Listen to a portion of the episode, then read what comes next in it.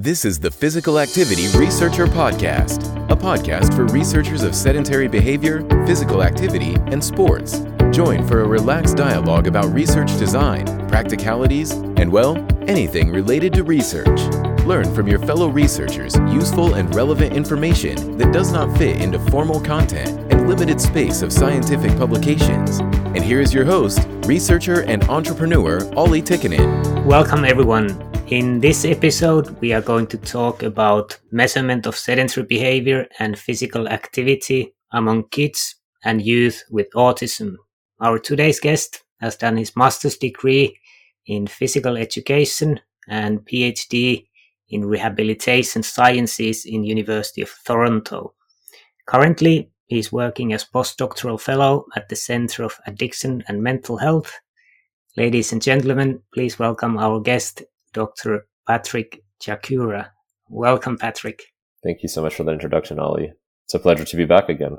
Yeah, nice to nice to have you. And you got the position as an assistant professor in Durham University in UK. How do you how do you feel? Uh, a lot of different emotions. Some days it's complete excitement. Other days I feel like, is this the right decision? Um, I've never moved that far away from home. So home has been always Toronto. My family and friends are here, but the opportunity to go to Durham, which is in the north of England, about three hours north of London, the research that they have going on there, the team was an opportunity I couldn't say no to. So um, we're actually moving also in September. So it's uh, a busy time right now to get everything organized, especially in a pandemic, but it's something that I'm looking forward to. A new challenge, but I'm going to have to get used to no, no ice hockey and no baseball. I'm going to have to really become better at, my soccer skills. Soccer and, and rugby, maybe. And rugby, the two sports that I don't follow. yeah, yeah. So, so how is your plan there? Do you do you have some project you are jumping into, or do you plan to continue your, your line of work? So it's a bit of both. Um, the goal is to continue some of the work here from Toronto. So my work here in Toronto was looking at physical activity and how physical activity impacts mental health of kids and youth and adults with autism spectrum disorder, um, specifically more so in the suicide area. And so my goal is to continue some of that work from here in Toronto, but we also are working on a new project um, with colleagues at University of Nottingham, University of Glasgow, and at Newcastle University actually to see what we can do from a national UK standpoint to prevent mental health challenges in this population. So that's a new project that we just kind of started. We just put in a research grant for it. So I'm excited, but also it, that means that if I do get it, that means even more work, which is uh, part of the fun of the job. Yeah, yeah, a lot of work to apply, and then if you're happy to get, it's even more work. So that's how it goes. Exactly. Yeah, yeah. So you have been testing a little bit of Fibion research devices with with yourself and with uh, children with autism. What what are your initial thoughts from your your testings? So I thought it was a really cool and unique, innovative device. The colors for the kids with autism loved it. When it lights up and it spins and the blue lights go everywhere, they, they were attracted to that right away. Um, I liked that it was really small and compact. And for our, us, especially in this population, using it kind of in your pocket where you just put it in your jean pocket was the most convenient option. Um, they a lot of them talked about just you kind of put it in there, you forget about it as long as you don't forget to to take it out to change your pants. Um, but that was the ideal scenario. The strap didn't really work for them very well. Um, the strap they said was a bit too tight and kind of annoyed them a little bit. The feeling didn't feel okay. So, and that's not uncommon in the population. Um, even using kind of accelerometers on the arm has been critiqued as not an ideal. So in the pocket has actually been again for those who remembered when they used them, that was the best place to put it because they forgot that it was there, did not bother them. Um, in terms of the quality of data, it's, some really interesting things when it comes to measuring sedentary behavior and physical activity, which we know in this population, they are highly inactive. And that was confirmed by the Fibion data, where we just see really long periods of time of inactivity and then kind of short bursts or bouts of activity in and of itself. And so I would say one of the unique features of the Fibion is the data analysis feature that you can actually go take that data straight from the device and then start playing with it rather than worrying about exporting it and then recoding it and, and finding another useful way to use it. So to me, that was the difference between, you know, an Apple watch or a Fitbit. Those things don't give you that detailed analysis that Fibion does. Um, and it took a little bit of time to get used to the software once you put it onto the computer um, for the Fibion device. But once you figure out how to run it and, and how to do that afterward, everything was pretty seamless after that. I think the other benefit of the device, again, is just that it's easy to go and easy to take, and the, the battery life is outstanding. So for our population, for generally people don't want to charge a device every single time they have to use it, right? So to be able to plug it in and charge it, have it fully charged, and then just to be able to use it when you need on your own time, that was another huge advantage for for me when I tried it, and also for the, the individuals that I work with, because no one's going to want to just always run around and plug things in just to use it, right? So that was a huge plus. Yeah, yeah. So with you said that with autistic people, it was the pocket wearing was so they are quite sensitive for all the sensations. And so was there anything else specific for for that population?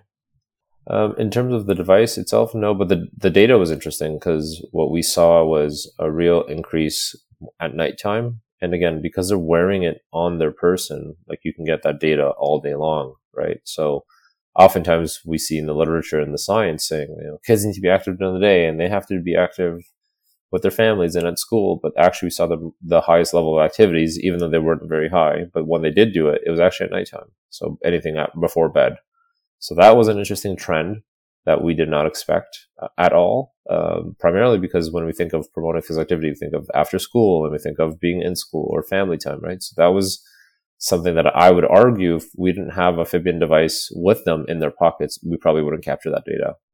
Because as soon as you take off a watch, for example, that watch is off, it's no longer capturing, right? But because they were wearing it, we were able to kind of get that data from two out of three people. And that was a, a new a finding that I haven't seen people talking about activity at nighttime. Um, so then when I talked to them about it, I said, so what were you doing? It's like, oh, running up the stairs, jumping jacks, some sit ups and just walking, standing. So general movement. Uh, but again, the Fibion device was able to pick up on that. I'm not sure that the other devices out there would be able to do so because they don't, they're not on your person all the time. So that was a huge plus. Yeah, interesting. So so, do you think it's specific for this group that they do it in the evening time or even night time, or what do you think? It's definitely a possibility. I've like whenever we look at this type of data, no one even really stratifies by time of day. So this was a really weird but interesting thing. It's like, what's going on? Why is it happening at this time of day? I mean, we could have a few hypotheses when it comes to you know just not only time but also energy and effort uh, right before bed. Some individuals might be super hyperactive right before bed. So it's hard to discriminate in the data, obviously, no matter what device we use, if that, let's say, hyperactivity was caused by general hyperactivity or if they were actually being physically active, right? So for the two of the three people, they said they were. So that was able to figure that one out. For the last one, it was hard because we had three devices that we were trying out. For the last one, it was hard to, to know where it came from. Maybe they were just f- fidgeting and moving around or they're waving, you know, the device, who knows, in their pants. But um, it again picking up that sensitivity was was really key and something that in the field no one's really talking about is time of day. And i think without the fibion device i would have never even thought of that. Yeah interesting. And what was the age age group you had people? 16 to 19 so i had one 16 year old one 17 year old and then a 19 year old okay yeah, yeah. so it was youth um, which again in this population at that time period, what we see is a huge drop off actually in activity. And that's pretty consistent with youth generally, but in this population, it's even more amplified. So drop off being they're even less active as they get into adolescence and then into adulthood. They're even less active than they were in childhood. And that pattern seems to stay on until adulthood from the data that we have until about 50 years. We don't have anything beyond that yet. Um, but it's one of the things that we are finding is kids who are inactive early on in life tend to be inactive later on as well both with and without autism. So it's one of these things like how can a tool like Fibion give us something that we can either promote or engage or make it interactive, um, not only for our research purposes to track good quality data, but to also engage them on the flip side. And and how was the the youth? Did they see the reports? Did you explain the reports to them? How was the experience with those? We had to do it virtually because of our situation, so that I don't think I was as fun uh, to do it virtually as if you were to do it in person and they could help you print it and be part of that process. Um, to them, they were just, they were not interested in the data as much as I was. They were just kind of like, oh, there's a bunch of lines and, and things. Um, so they looked at a different angle, but, um, they, they did seem to think it was a cool feature because they're like, what is this for? And they just had a few questions about what are you going to use this for? And what does this tell us? And how can this help me type of questions. So that did give them that opportunity to at least engage in that topic. So that was also a positive that I didn't expect to come out of this. This podcast is sponsored by Fibion. Fibion is an accurate sitting and physical activity tracking device and analysis platform. It is a great tool for projects that aim for behavior change in sedentary behavior and incidental physical activity. Fibion provides easy to understand PDF and web browser reports for participants. Other features include comparisons to recommendations, linking results to health risks, achievement cards, and interactive goal setting tool. In addition, Fibion provides an API that allows for easy integration to other systems and applications. Learn more about Fibion at fibion.com/research. Fibion, from researchers to researchers. And how is it if if you would be if we could develop specific reports for autistic people or people with autism? How would you have the reports? Would it be really simplified or should there be some different kind of graphics or what what do you think i think the simpler the better for anyone in the population what we're seeing for example my colleague brett smith at durham is using info- infographics and that has been really well taken up um, by people in the government the general population so i think the more we can simplify with kind of very appealing attractive graphics graphs anything that will catch the eye and draw attention I think will help. The stats are fun for us in the science world. Uh, from what I've learned in my experience, is that generally speaking, unless someone is really interested in tracking, most people just aren't as interested in, in understanding the, the fine little details. They just want to know the outcome or something that is easy to understand and accessible for them. So the other part of our jobs is finding a way that we can make science more accessible to people. Um, because we do a great job having all this data, but just trying to find a way that we can put it into like a sandwich, like a bite size that they can use it and implement it in their daily life if they want to, right? Yeah, that's that's really interesting. Like how to make it simple. We are now developing reports for kids, and we will have a polar bear there explaining the results and and so on. But we should really think like how is it for different groups of people? How is it for special groups? How is it for elderly? And yeah, as a scientist, we usually look at the data a little bit differently. We are used to watching, like, for example, XY graphs, and maybe not all people are used to used to those. So you really need to think what kind of crafts people understand, how to, how much they want to have that it's interesting. So it's, I think it's really a challenge how to present data for different groups of people. Totally, it is a challenge, and the best example that I've ever kind of got to experience was for individuals who have chronic uh, obstructive pulmonary disease, so breathing challenges, and especially in kids. Don't know if you remember Pac-Man, that little video game of the thing that was eating those things. So they had this thing, they were breathing into the spirometer. And as they were breathing, Pac-Man was eating things. And the longer they were breathing, the more Pac-Man they got. And so the kids were so excited and kept really trying to breathe. Because again, having a lung issue, the goal was to get them to exercise their lungs in a way, right? And by the end of it, they had like this Pac-Man total score. And you said polar bear, so it made me think of that because that's what we were using at the rehab hospital uh, during my PhD. And the kids, all they cared about was the Pac-Man, not the results. They didn't care about, you know, the fact that they were, they were actually improving their breathing, that they were exercising their lungs.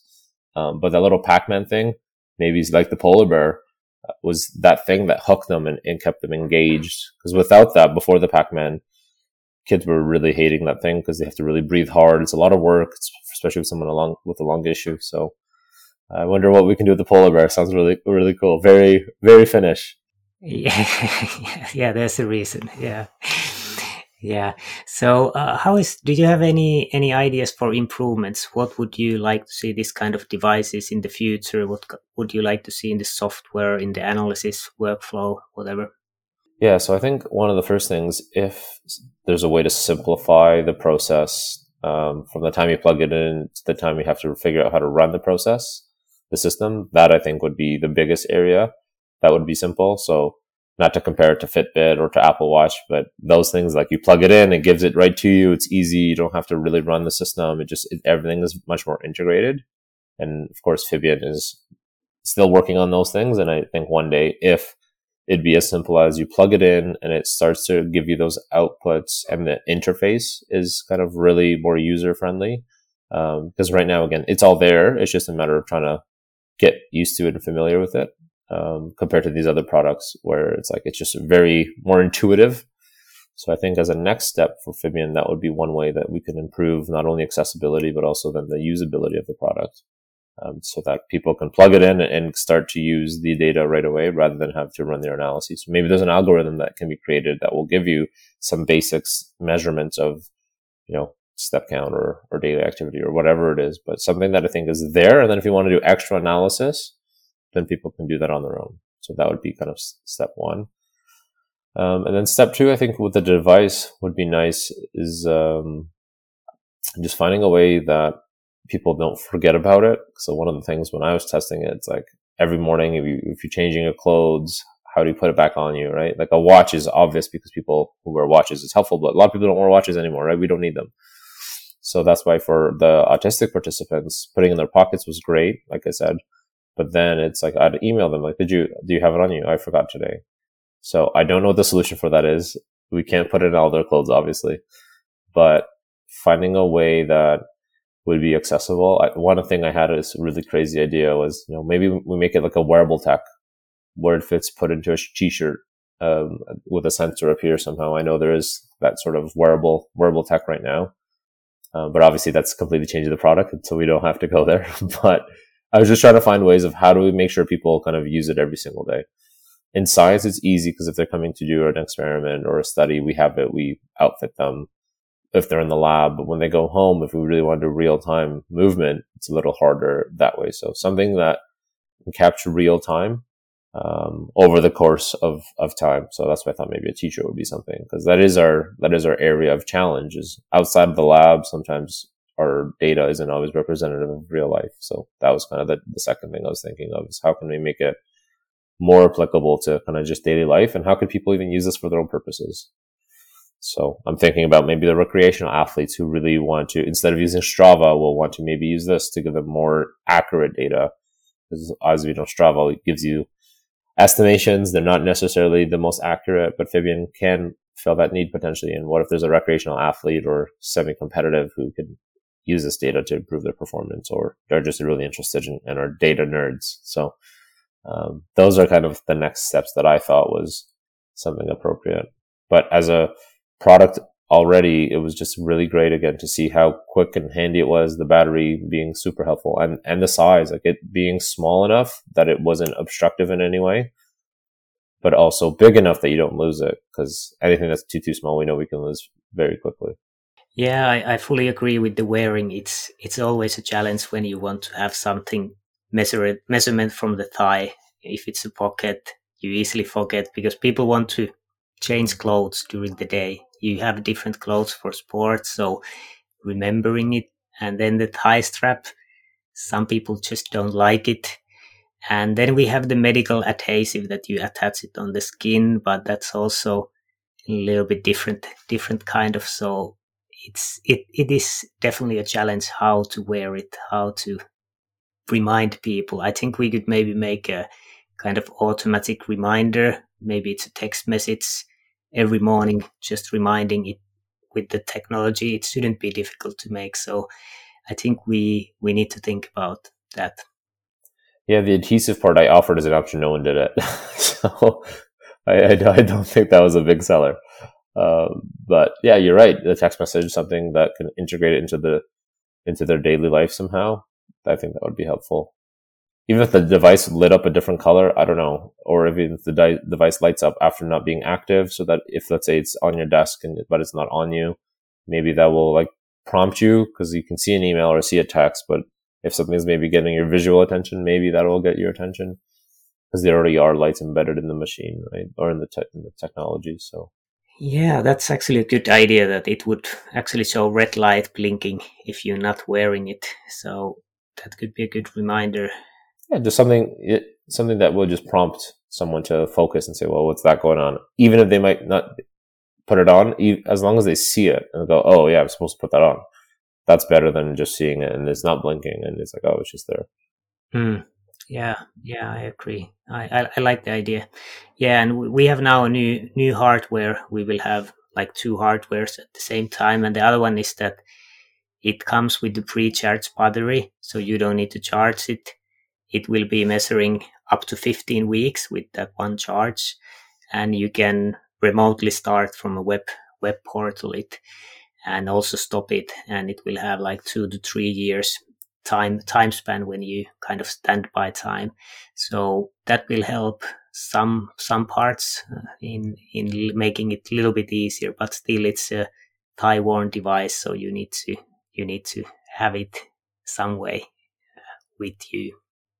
Yeah i think that again for the current product where it is there's it's definitely useful it's applicable it has utility and now it's like how do we kind of integrate it as a next step right so, what kind of project would you recommend Fibion research? So, I think for me, again, from the research angle, it was great. Again, the quality of the data and how easy and intuitive it was, um, that definitely helped from a research standpoint. I think something that Fibion has to decide is is what is our target market? Is it researchers to use it versus the general population? I mean, that's obviously a question that has to be asked, but I think it, it, has potential for both. And if you go after the general population, again, you're, you're, competing with the big guys as well. So it's trying to just kind of find your niche in, in your original contributions. But I thought as a researcher, it was a very helpful tool, um, much more reliable than accelerometer or even Fitbits.